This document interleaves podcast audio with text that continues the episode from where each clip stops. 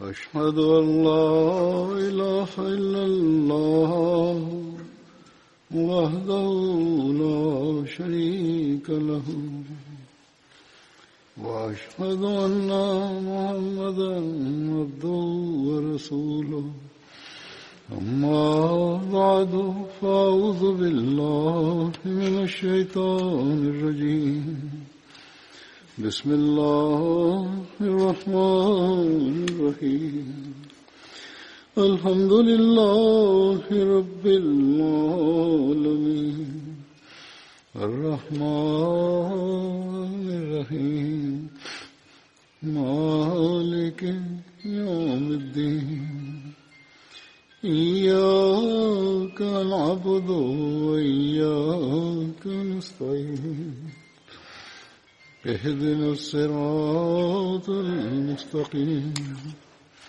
صراط الذين أنعمت عليهم غير المغضوب عليهم ولا الضالين.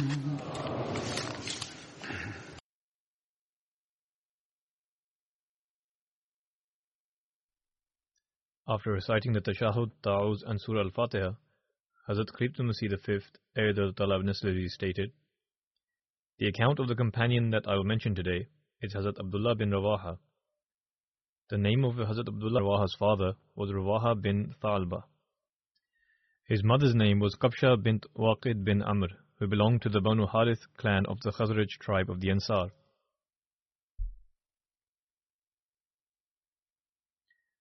Hazrat Abdullah Rawaha participated in the Bayt at Aqba and was the leader of the Banu Harith bin Khazraj.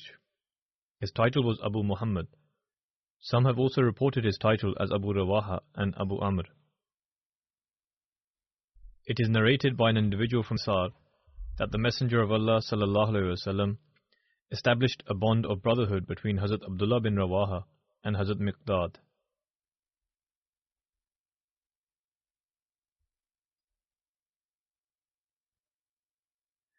According to Ibn Sa'd, he was one of the scribes of the Holy Prophet ﷺ.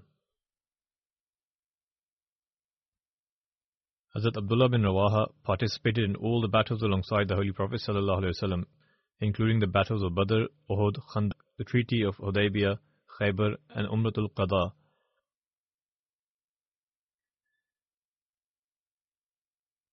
He was martyred during the Battle of Mota and was one of the commanders during this battle.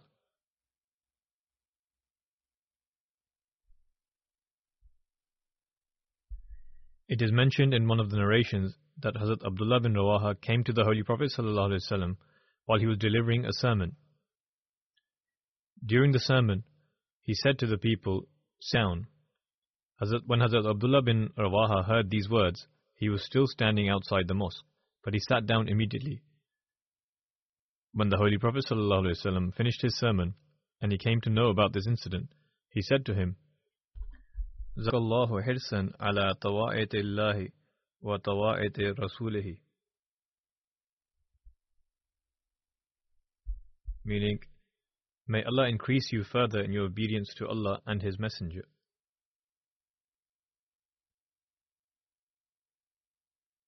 A similar incident is also found in the books of Ahadith regarding Hazrat Abdullah bin Mas'ud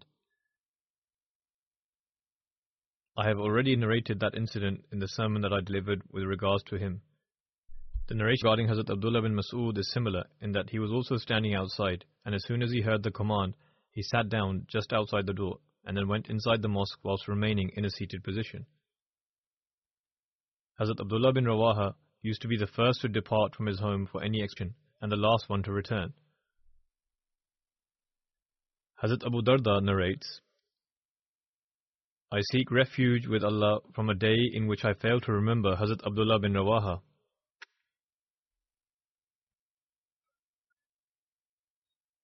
When he used to walk towards me to meet me, he used to place his hand on my chest. I.e., he used to do this whenever they would meet, which was on a daily basis. His actions were such that they ought to be mentioned.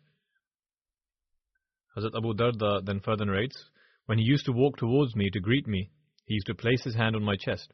And when he used to meet me before departing, He used to place his hand between my shoulders and used to say to me, Ya away, ijlis, falanu'min sa'a. Meaning, O Awaymir, come, let us sit down for a while and rejuvenate our faith. Hence, we used to sit down and remember Allah the Almighty for as long as I desired. Then Abdullah bin Rawaha would say, O Awaymir, these are gatherings in which one discusses one's faith.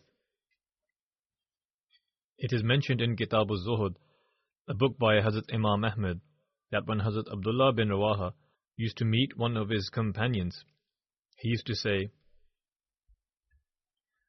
Come, let us sit down and rejuvenate our faith in our Lord. It is mentioned in the same book that the Holy Prophet ﷺ said, May Allah have mercy on Abdullah bin Rawaha.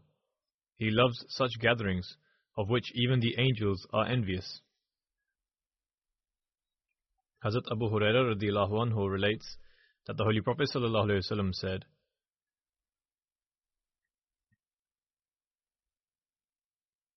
Ni'ma rajulu Abdullah ibn Rawaha. Meaning, what an excellent man Hazrat Abdullah bin Rawaha is. Following the conquest of Khaybar, the Holy Prophet ﷺ sent Hazrat Abdullah bin Rawaha in order to make an estimate of the fruit yield and land, etc. Once Hazrat Abdullah bin Rawaha fell so severely ill that he became unconscious.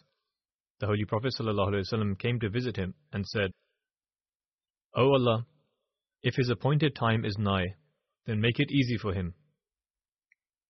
In other words, if the time of his demise is near, then make it easy for him. And if his appointed time has not yet approached, then grant him health.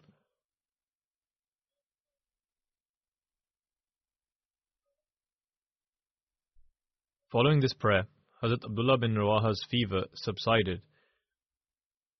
Sensing this improvement, he said, O Prophet of Allah, wasallam, my mother was saying, O my rock and my support, when I was ill. I saw an angel standing with an iron club and asking that are you truly this? Upon this, I replied that I am. Subsequently, he hit me with the iron club. There is another similar narration, and it seems to be more correct. He says that an angel was holding an iron club and asking me that you truly as your mother describes you, i.e., as a mountain and her support.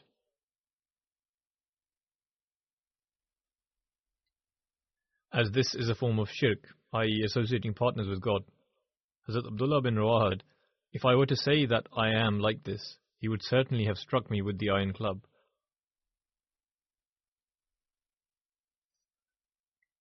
He was also a poet, and was among those poets who used to respond to the insults of the opponent on behalf of the Holy Prophet ﷺ. Some of these verses are as follows. إني تفرست فيك الخير أعرفه والله يعلم أن ما خانني البصر أنت النبي ومن يحرم شفاعته يوم الحساب فقد أزرئي به القدر فثبت الله ما آتاك من حسن تثبيت موسى ونصر كالذي نصر That is, I recognize the goodness in your blessed being, that is the Holy Prophet ﷺ. And Allah knows that my eyes were not deceived. You are the Prophet. Whoever will be deprived of your intercession on the day of judgment has certainly been decreed themselves to be worthless. Thus may Allah grant him steadfastness in the qualities He has endowed him with, just as He granted Moses steadfastness, and may God help him, just as the prophets of the past were helped. Hearing these verses, the Holy Prophet ﷺ said, O son of Rawaha, may Allah grant you steadfastness. Hisham bin Urwa said that as a result of this prayer, Allah granted him great steadfastness, so much so that when he was martyred and the doors of heaven were opened for him, he entered therein. Ibn Sa'd relates that when the following verse was revealed,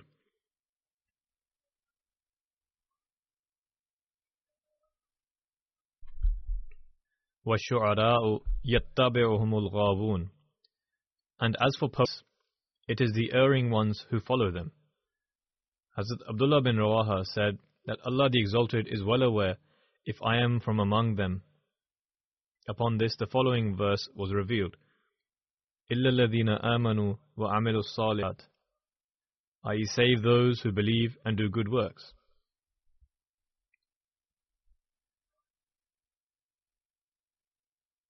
The author of Mu'jam al-Shu'ara writes that even during the era of ignorance, Hazrat Abdullah bin Baha was renowned and even in Islam, he holds a high and lofty status.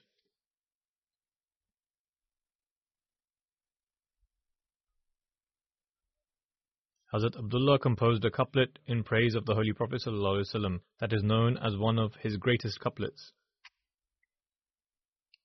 This couplet captures a state of his heart in which Hazrat Abdullah anhu addresses the Holy Prophet ﷺ and says, لو لم تكن فيه آيات مبينة كانت بداهته تنبيك بالخبر which means, O Muhammad وسلم, even if you are without the countless signs that speak of your truths and veracity, your countenance alone is enough to declare your truthfulness.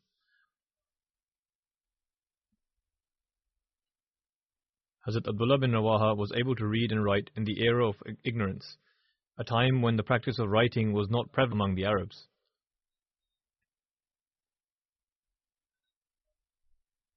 After the Battle of Badr came to an end, the Holy Prophet ﷺ sent Hazrat Zayd bin Haritha anhu from Badr to Medina and Hazrat Abdullah bin Rawaha to Awali to announce news of the victory. Awali is the name of the area situated four to eight miles north of Medina, in which the village of Quba and some other tribes are located. Hazrat Sa'id bin Jubair relates that the Holy Prophet ﷺ entered Masjid Haram on his camel and stroked the Hajr Aswad by means of his staff.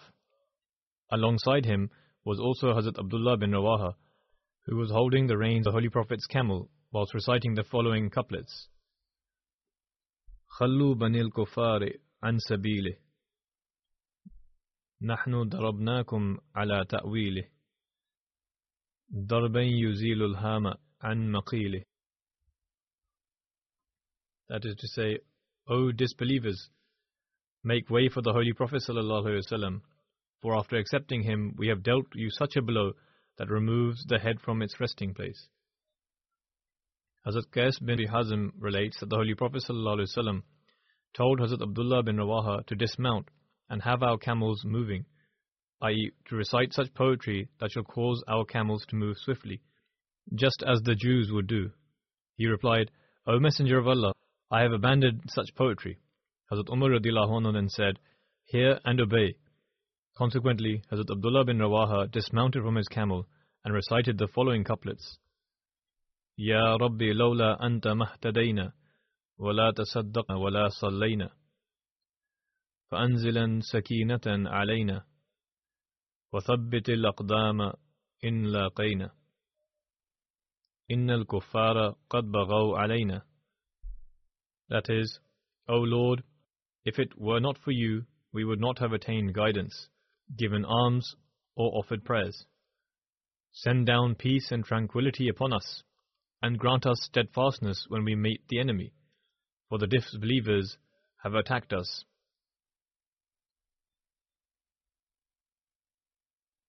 Waqi has also narrated this with the addition of وَإِنْ أَرَادُوا فِتْنَةً أَبَيْنَا i.e., and if they desire to create disorder, we oppose it. i.e., we shall put an end to the dis- disorder and not allow it to spread. The narrator then states that the Holy Prophet ﷺ said, O Allah, have mercy on them. To which Hazrat Umar answered, It has been ordained. In other words, it is through the prayers of the Holy Prophet ﷺ that mercy shall be sent down. Hazrat Ubadah bin Samit relates that when the Holy Prophet ﷺ went to visit Hazrat Abdullah bin Rawaha whilst he was sick, he was unable to get up from his bed. The Holy Prophet ﷺ asked, Do you know who the martyrs of my ummah are? The people answered, The martyrs are those Muslims who are killed. The Holy Prophet ﷺ said, In that case, there would be very few martyrs in my ummah. And then said, the Muslim who is killed is a martyr. The one who dies due to an ailment of the stomach is a martyr. The one who drowns is a martyr.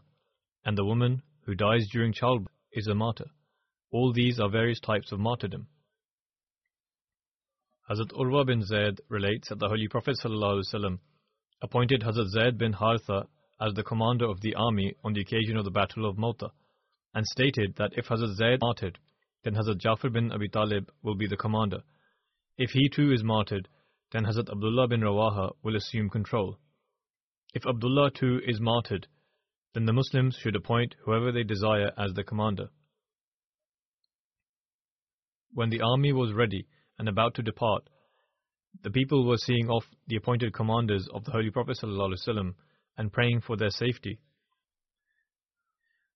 When they saw off the commanders of the Holy Prophet ﷺ and Hazrat Abdullah bin Rawaha, Hazrat Abdullah bin Rawaha began weeping. The people inquired as to why he was weeping, to which he replied, By God, I have absolutely no love nor any desire for the world. However, I have heard the Holy Prophet ﷺ speaking with regards to the Quranic verse, وَإِن مِّنكُمْ إِلَّا وَارِدُهَا كَانَ عَلَى رَبِّكَ حَتْمًا مَقْضِيًّا And there is not one of you but will come to it. This is a fixed decree with thy Lord. Hence, after having treaded this delicate path, I do not know what will be my state.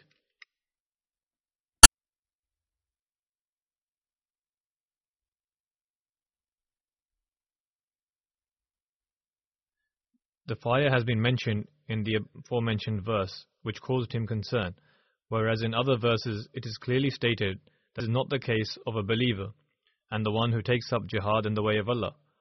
Nevertheless, the people told him that God Almighty shall be with him and bring him back to them safely.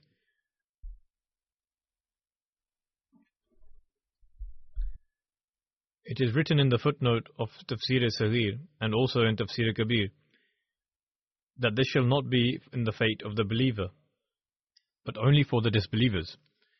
The promised Messiah Islam has explained this further in light of some hadith. The summary of the footnote from Tafsir Saghir is that from the Holy Quran there is mention of two types of hell. One is in this very life, and the other is in the hereafter. Where it is stated that all shall enter hell, it does not mean, say, that the believers shall also enter therein. Rather, it means that believers shall experience some aspect of hell in this very life, i.e., the disbelievers inflict them with all sorts of suffering. Otherwise, from the Holy Quran, it is evident that the believers shall never enter the hellfire, because according to the Holy Quran, it is stated regarding the believers, لا يسمعون حثيثها, i.e., the believers shall remain so far from hell that they will not hear the slightest sound thereof. Hence, the meaning behind believers and the fire is that they shall suffer afflictions in this life. The Holy Prophet ﷺ has even declared fever as a type of fire, where he states, Al-Huma hadhu kulli mu'minin minan nar, i.e., fever is a portion of the hellfire every believer. Nevertheless, this was a brief explanation. The believers saw off the army and prayed for them to be safeguarded from every evil of the enemy. Hazrat Abdullah bin Rawaha recited the following poetic verses. لكنني أسأل الرحمن مغفرة وضربة ذات فرع تقذف الزبد أو طعنة بيدي حران مجهزة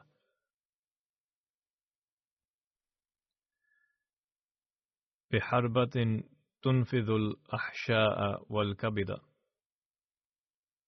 حتى يقولوا إذا مروا على جدثي أشهدك الله من غاز وقد رشد Meaning, I seek forgiveness from the merciful God, and I seek the ability to be able to produce such a strike from my sword, which would inflict a great wound, and thereby draw out fresh blood that fumes out, and the ability to launch an attack of the spear which is carried out by the one who makes full preparation and is thirsty for blood, whose spear pierces through the liver and intestines. May I continue to valiantly fight until my death, and when people pass by my grave, they will say, O thou who took part in the battle, may Allah grant you good, and indeed Allah will have done so. Hazrat Abdullah bin Rawaha then presented himself before the Holy Prophet ﷺ, and the Holy Prophet ﷺ then sent the army. The army continued to travel and stopped at the place Ma'an, which is a town situated in Syria towards Hijaz, in the suburbs of Balqa. It was there that they learned that Heraclius, along with 100,000 Roman soldiers and 100,000 Arab soldiers, was at Ma'ab. Ma'ab is also a town situated in the suburbs. The Muslims remained in Ma'an for two days and discussions amongst themselves ensued that they should send someone to the Holy Prophet ﷺ to inform him of the size of the uh, enemy, i.e., that the enemy was in extremely large numbers. They thought that either the Holy Prophet ﷺ would send reinforcements or he would issue another commandment. However, Hazrat Abdullah bin Rawaha gave courage to the Muslims and reinvigorated their passion. Subsequently, the Muslims, despite being only 3,000 in number, marched at and met the Roman army in Balqa near a place called Musharif. There are quite a few areas that went by the name of Musharif. One was located near Faran, one was near Damascus, and the other was near Balqa. From this location, the Muslim army moved towards Mota. Hazrat Anas relates that the Holy Prophet ﷺ announced to the people the news of the martyrdom of Hazrat Zayd, Hazrat Jafar, and Hazrat Abdullah bin Rawaha.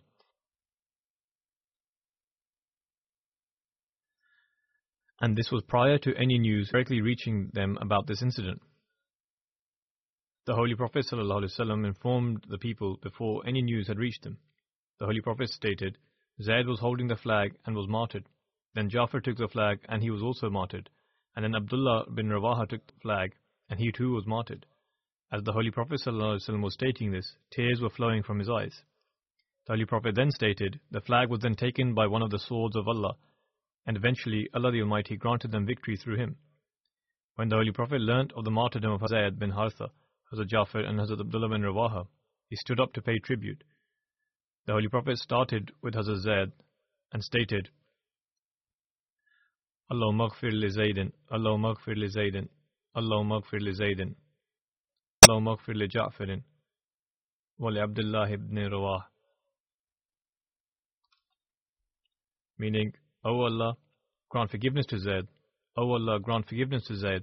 O Allah, grant forgiveness to Zaid. O Allah, grant forgiveness to Ja'far and Abdullah bin Rawaha. Hazrat Aisha narrates that when Hazrat Zayd bin Haritha, Hazrat Ja'far, and Hazrat Abdullah bin Rawaha were martyred, the Holy Prophet ﷺ went and sat in the mosque. Emotions of grief and sorrow were visible from the Holy Prophet's countenance. Hazrat Musleh Maud anhu has explained the account of the Battle of Mota in the following manner. This has already been mentioned once before in reference to Hazrat Zaid. However, I shall mention it briefly again. Hazrat Musleh anhu states, The Holy Prophet had appointed Zaid as the commander of the army.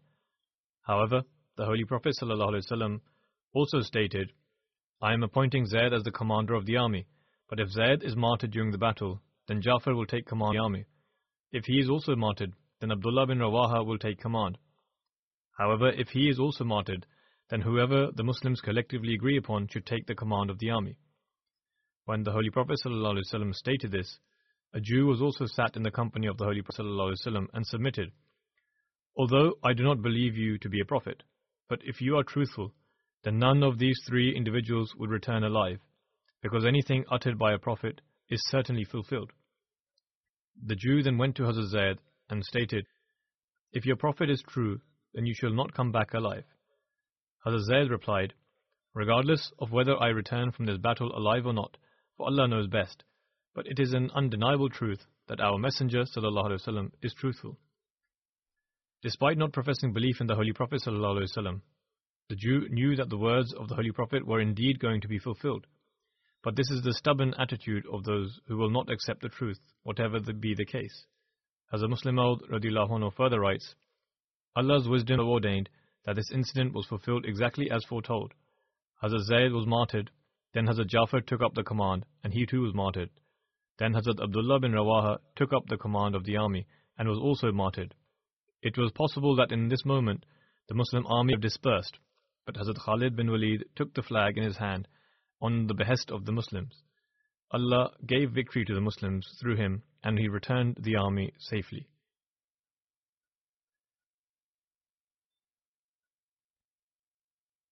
The following account, which I am going to relate, has already been mentioned once before. However, this incident reflects the sincerity and devotion of Hazrat Abdullah bin Rawaha and also his love for the Holy Prophet and, Sallallahu Alaihi Wasallam and Islam. Therefore, I shall relate it once again. Hazrat relates that Hazrat Usama bin Zayd told him that once the Holy Prophet ﷺ was riding on a donkey which had a saddle placed on it. Underneath the saddle was a blanket that was made in fadak. The Holy Prophet ﷺ placed Hazrat Usama bin Zayd behind him and they made their way to the compounds of Banu Harith bin Khazraj to inquire about Hazrat Sa'd bin Ubadah, who was ill at the time. The incident being narrated took place prior to the Battle of Badr. Whilst traveling, they went past a gathering in which some Muslims, idolaters, and the Jews were also sat. Abdullah bin Ubay and Hazrat Abdullah bin Rawaha were also sat in this gathering. Whilst the Holy Prophet ﷺ was riding past, the dust from his mount fell on the gathering. Abdullah bin Ubay covered his nose and said, Do not cast dust upon us. The Holy Prophet ﷺ offered greetings of salam and stopped and dismounted. The Holy Prophet ﷺ then invited them towards Allah and recited the Holy Quran. Abdullah bin Ubay bin Salul replied, This is not right. What you say is true. Even then, you should not come to our gathering and disrupt it. Rather, go back to where you came from and inform those who come to you. Upon hearing this, Hazrat Abdullah bin Rawaha immediately stated, O Prophet of Allah, وسلم, you should come to our gatherings and recite this to us as we greatly enjoy this. He did not show any fear of anyone, and in fact, an altercation ensued as well. But in any case, he demonstrated his character at this occasion. Hazrat Ibn Abbas anhu relates that the Holy Prophet once sent some of the companions on an expedition, and Hazrat Abdullah bin Rawaha was also part of this delegation. It was a Friday, and the rest of the companions who were part of the delegation had left. However, Hazrat Abdullah bin Rawaha said that he will remain behind and his Friday prayers behind the Holy Prophet ﷺ and will then join the others. When the Holy Prophet ﷺ saw Hazrat Abdullah bin Rawaha also offering his prayers alongside him, he stated, What stopped you from going with your fellow companions? Hazrat Abdullah bin Rawaha replied, It was my desire to offer the Friday prayers behind you and then join the others. The Holy Prophet ﷺ stated, Even if you spend the entire wealth on this earth, you cannot attain the same blessings as those who have already parted. The Holy Prophet ﷺ further stated that the delegation he sent for this expedition was more important at the time than the Friday prayers, and they could have performed their Friday prayers whilst traveling.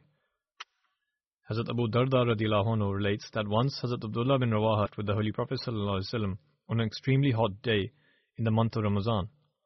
He states that the heat was so intense that they were all covering their heads from the sun with their hands.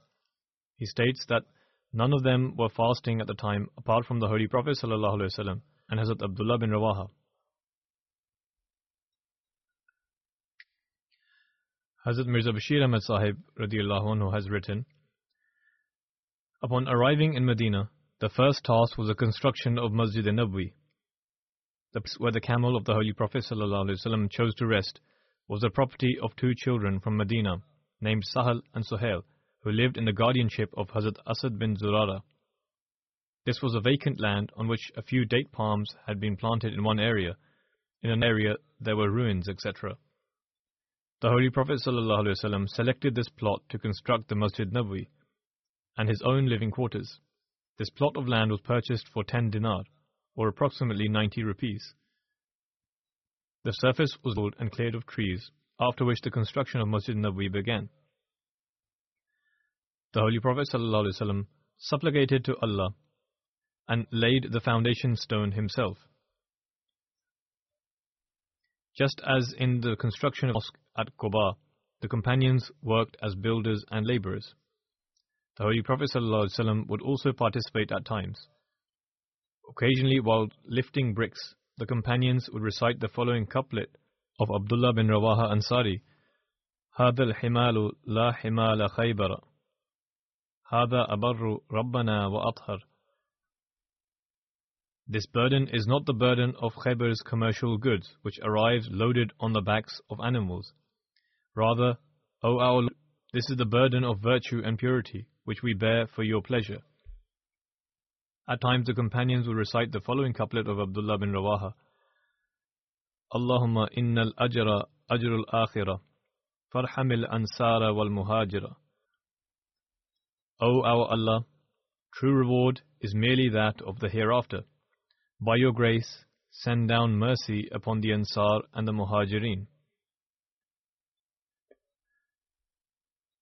When the companions would recite the couplet, at times the Holy Prophet ﷺ would also join in. In this manner, after a long period of hard work, the mosque was completed. These were the accounts in the life of Hazrat Abdullah bin Rawaha and I would like to mention about a deceased member and lead his funeral prayer. Therefore, I have only mentioned one companion. Now, as I have just stated, I will mention some details of a deceased member, respected Dr. Latif Ahmed Qureshi Sahib, son of Manzoor Ahmed Qureshi Sahib. He passed away on 19th January 2020 at around 1 pm in the afternoon at the age of approximately 80 years old. To Allah we belong, and to Him shall we return.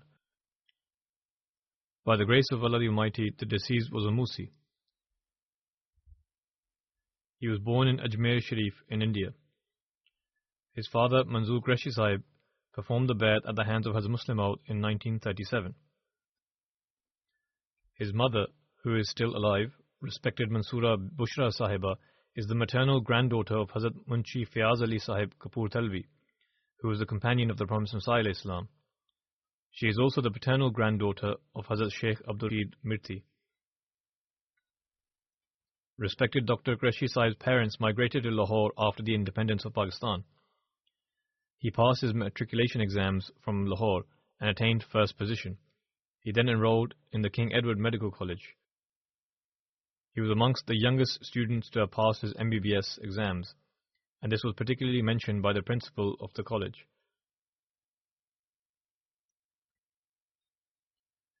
To pursue further education, he travelled to the UK in 1961. He initially did a diploma in child healthcare and then attained a degree in MRCP. He then worked as a consultant in a hospital in Yeovil, Somerset, and specialized in diseases and illnesses related to the heart. In 1968, Hazrat Khalifatul Masih III Rahimahullah asked Dr. Sahib when he was planning to come back to them, and Dr. Sahib replied that whenever Hazur would direct him. And so Hazrat Khalifatul Masih III Rahimahullah asked him to come back, and he left the UK and returned to Pakistan. Dr. Sahib was appointed to serve in the Fazl Umar Hospital in Rabwa and continued to work there for a long period of time. On 11th July 1983, he was appointed as the Chief Medical Officer at the Fazl Umar Hospital and continued to serve at this post till 1987. He continued to work till the age of 60 years old at Fazl Umar Hospital, and on 20th August 1998, he took retirement.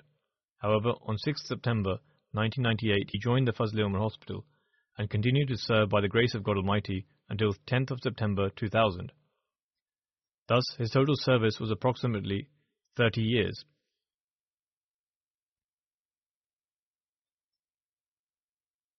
Aside from serving as a Waqf Zindagi, i.e. life devotee doctor, Dr. Latif Qureshi Sahib also had the opportunity to serve in various offices in the central departments of Khudam al Ahmadiyya and Ansarullah. Currently, he was serving as Naib Sadr Ansarullah and was also a member of the Majlis Ifta for the last two years. He wrote two books which were especially for those living in Pakistan. Principles of preserving one's health and healthy living.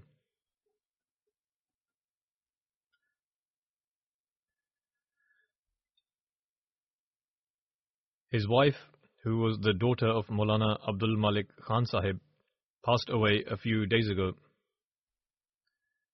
I mentioned about her last Friday and led her funeral prayer as well. He passed away approximately 15 days after the passing of his wife. As I mentioned in regards to his wife, Dr. Latif Qureshi Sahib is survived by three sons and two daughters. His son, Dr. Atal Malik, writes From as early as I can remember, I have never seen my father miss the tahajjud prayers. Our mother would tell us that from the first day of their marriage, he offered the tahajjud prayers regularly and continued this practice for more than 50 years. During the last days of my mother's illness, my father took great care of my mother. He would take her to the hospital and spend hours waiting for her dialysis to finish, and was in a state of restlessness. Despite all of this, he never missed the tahajjud prayers. He had great sympathy for his patients and would look after the destitute. Paul would travel great distances to obtain medicines and receive treatment. He would not take any fees from many of his patients and would sometimes give money from his own pocket. He would always advise us that it is only God Almighty that has the power to cure. He would especially advise his three children, who are doctors, that they should always pray for their patients. His son writes, Many times when I would ask my father to pray for a patient of mine, he would phone the following day and inquire about the patient and would mention that he prayed for him. In 1969, he was working as a consultant in England but he left all worldly luxuries and wealth, and placing his trust in Allah, he moved to Rabwa. He had complete conviction that God Almighty would provide for all his worldly and spiritual endeavors, and that his children would receive a good education. Thus, God Almighty showered his blessings upon him, and Dr. Qureshi Sahib never suffered any financial difficulty, and his children also received a good education. Most of his children are settled in the USA, three of whom are doctors. Dr. Qureshi Sahib looked after his parents, and even until his last days, he would prepare food for his mother and took great care of her. As I mentioned earlier, the mother of Dr. Qureshi Sahib is alive and was living with him. Dr. Qureshi Sahib's son writes, My father assisted me greatly in preparation for entry examinations for USA and would encourage us children in all matters. He was averse to any form of pretentiousness and lived a simple life. Prior to doing anything in his life, whether it was something small or significant, he would always write to the Caliph and seek guidance.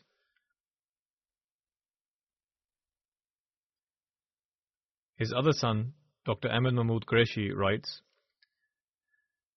Hazrat Khalifatul Masih III rahimahullah said about him that he is not simply a doctor, rather he practices his profession with the help of prayers. He would pray for every single patient. Before writing any prescription, he would always write Bismillahir Rahmanir Rahim, i.e. in the name of Allah the Gracious, the Merciful, and underneath he would write Huwa Shafi, i.e. God is the drawer of help. He would advise other doctors to pray for their patients, because only God Almighty has the power to cure. He further writes, During the days in which my mother passed away, a patient came to see him from Shorkot. At the time he was sitting in the car, was preparing to go somewhere. He stopped and attended to the patient and gave him a prescription. Often he would purchase medicines for his patients himself. His daughter writes, A lady informed me that her father suffered a heart attack and was alone at him, i.e. the father of the woman. He, i.e. Dr. Qureshi Sahib, went to tend to him and informed the person's children. He sat with him and remained there until the children came home. He would attend the Jalsa Salana annual convention in Qadian and the UK each year. He had a habit of working hard and always worked with great diligence. His daughter writes, After the demise of our mother, he asked me to help in all the arrangements. After I completed everything, he expressed his gratitude to such an extent that I felt embarrassed. During all this, one thing he would repeatedly say to me was to complete everything at first instant, as he did not have much time left. At the time, I did not pay much attention to this, and nor did I inquire about it. As he usually never openly shared his dreams. Later on, however, my brother informed me that he had seen a dream about himself and said that he didn't have much time left. One hour prior to his demise, he sat in the clinic adjacent to the house from 9 a.m. to 1 p.m. He came home at 1 p.m., performed his ablution, and stated his intention to offer prayers in Masjid As he sat on his bed, he took off his shoes when he suffered a heart attack and thus departed to meet his Creator. He had a loving relationship with his neighbors, and they also took great care of him. He had a passion for poetry and literature. He would recite poems from Durr-e-Sameen, Kalam and Durr-e-Adan in a melodious tune. He recorded many cassettes consisting of different verses and had scholarly disposition. Sayyid Hussain Ahmad, who is a missionary and also married to Dr. Qureshi Sahib's sister-in-law, writes, Dr. Sahib told me that when he arrived at Lahore from London, when he moved to Pakistan to serve in the Jamaat hospital, he went straight to the private secretary's office. Hazrat Khalifatul Masih III rahimahullah called him inside and remarked, You have arrived? Dr. Sahib replied in the affirmative and said that he had come to render his services. Hazrat Khalifatul Masih III Rahimahullah then said that he had the house of Dr. Sahib painted and that he ought to get the keys from Nazir Allah Sahib and remain there. Dr. Sahib then said that when he went to the house, he found two charpais. He went to the market and purchased two more, as well as other items for the house, and began living there. He did not make any demands nor show any pretentiousness that he had just come from England. In the first jalsa, he received a lot of guests. He would sleep on the floor himself and offered his house for the guests. He took great care of his father-in-law, Maulana Abdul Malik Khan Sahib, and his mother-in-law. Hussain Sahib further writes, Dr. Sahib would often say that his colleague doctors, who were serving in various high-ranking positions, would ask him what he received in return for working in a small settlement such as Rabwa. Dr. Sahib would reply by saying, Those people have no idea and can never truly understand what I receive in return for my service in Rabwa. The, the prayers that one can offer here are priceless.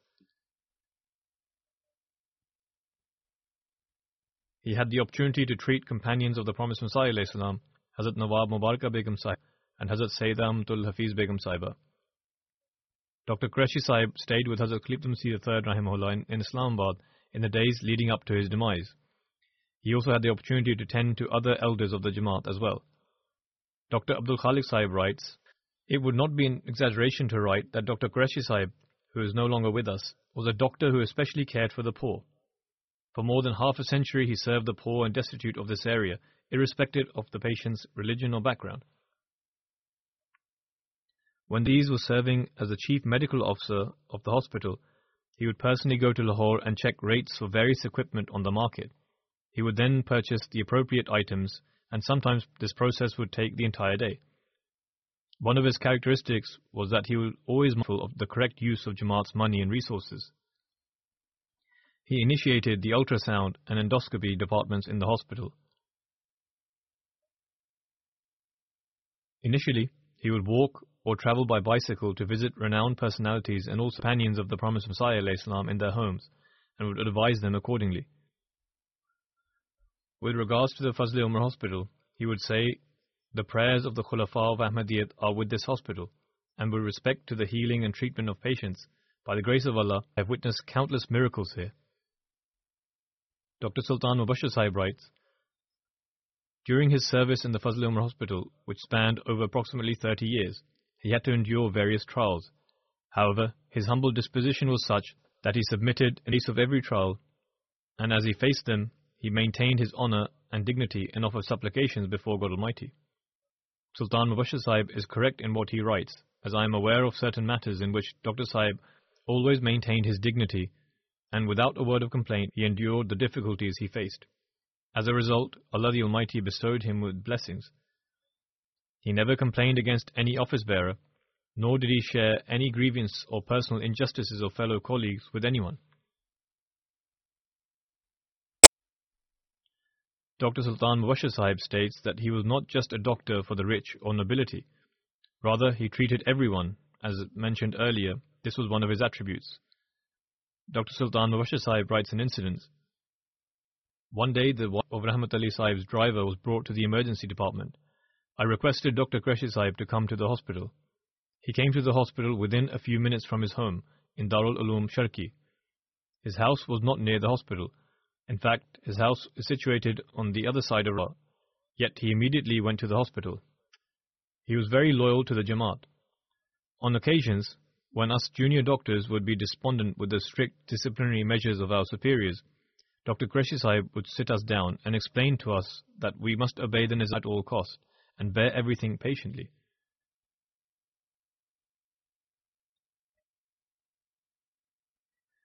When his wife, Shokat Sahiba, passed away, on the following day, in fact, it was on the same day, the Walima ceremony of two of his nephews was to take place. Dr. Qureshi Sahib went to the groom's house and informed them about the passing of his wife, but advised them to continue with the marriage preparations and not to postpone them. As mentioned, his wife was the maternal aunt of the two grooms, i.e., the ceremony was of the two sons of Hussain Sahib. However, Dr. Sahib advised to continue with the proceedings and not to cancel them. His son, Dr. Mahmud, said that he would not attend the marriage ceremony, but Dr. Qureshi Sahib advised him to be content with the will of God. Then further said that it was in these circumstances whereby people are tested, and their level of patience and contentment with the will of God are gauged. He then took his son along with him and participated in the marriage ceremony, and out of reverence for the occasion, he ensured that nobody from his area should come know of the death until the marriage ceremony was concluded. May Allah the Almighty shower His mercy and forgiveness upon him. Both parents of the children have passed away within a short space of time. May Allah grant His children patience and steadfastness. May Allah enable the children to continue virtues of both parents. As mentioned, the mother of Dr. Qureshi Sahib is alive, but is unwell. May Allah have mercy on her and grant His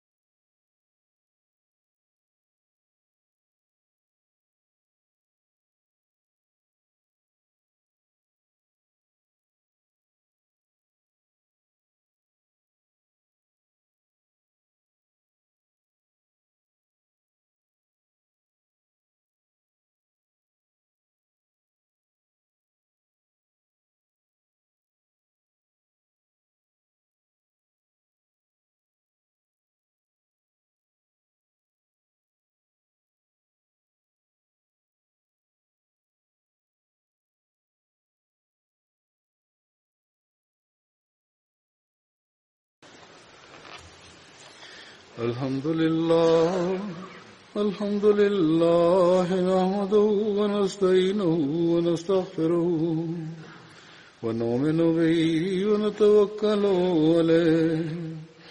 ونعوذ بالله من شرور أنفسنا ومن سيئات أعمالنا.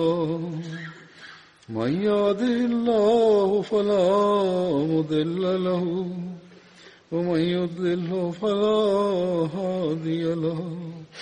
ونشهد أن لا إله إلا الله. ونشهد أن محمدا عبده ورسوله. عباد الله رحمكم الله. إن الله يأمر بالعدل واللسان وإيتاء ذي القربى. وينهى عن الفحشاء والمنكر والبغي يعظكم لعلكم تذكرون اذكروا الله يذكركم وادعوه يستجب لكم ولذكر الله أكبر